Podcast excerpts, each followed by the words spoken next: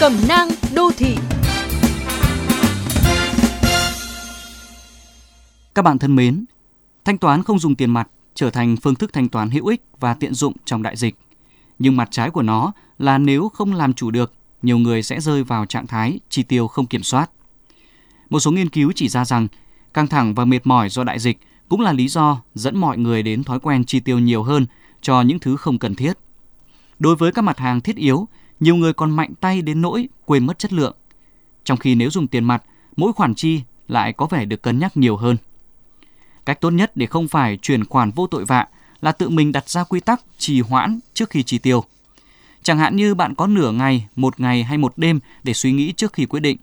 Quy tắc này giúp bạn chỉ mua những thứ bạn thực sự cần và sử dụng thời gian đó để mua sắm với giá tốt nhất. Bạn cũng có thể đặt giới hạn chi tiêu cho mỗi lần mua hàng.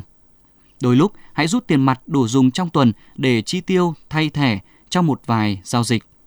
Bạn có thể chia tiền mặt trong những chiếc phong bì.